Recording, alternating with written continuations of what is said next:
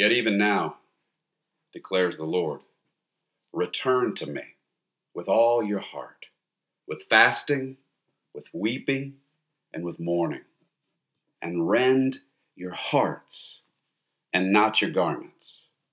Joel 2:12. Do you ever weep for your sins?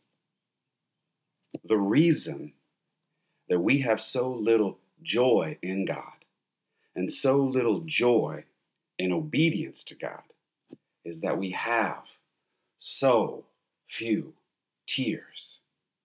The more we weep and mourn over our real rebellion and real disobedience, the more joy we will have in forgiveness, salvation, grace, and a new day offered to us with a new opportunity to obey God.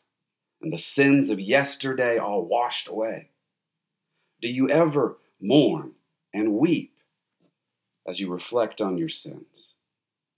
Do you ever fast from food and seek the grace of God by prayer to kill a sin that's in your heart? If we feed ourselves every desire that we have, if we give into all of our desires, giving ourselves all that we want, including even food,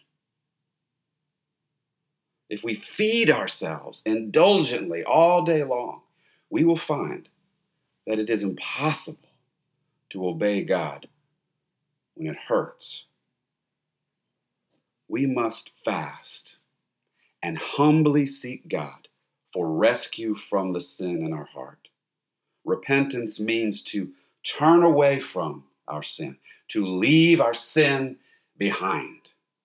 And repentance is not it is not the night of darkness. Repentance is the dawn. Repentance is when the sun is coming up and it is a brand new day.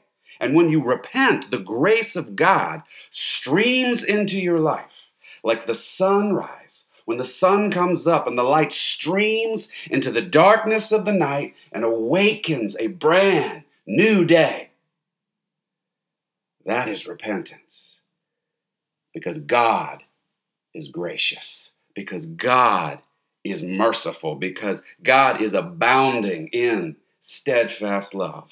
If you weep your sins, if you mourn over your sins, if you fast and deny yourself, seeking forgiveness, seeking deliverance from the sin in your heart, today, this very day, can be a new day of obedience and joy.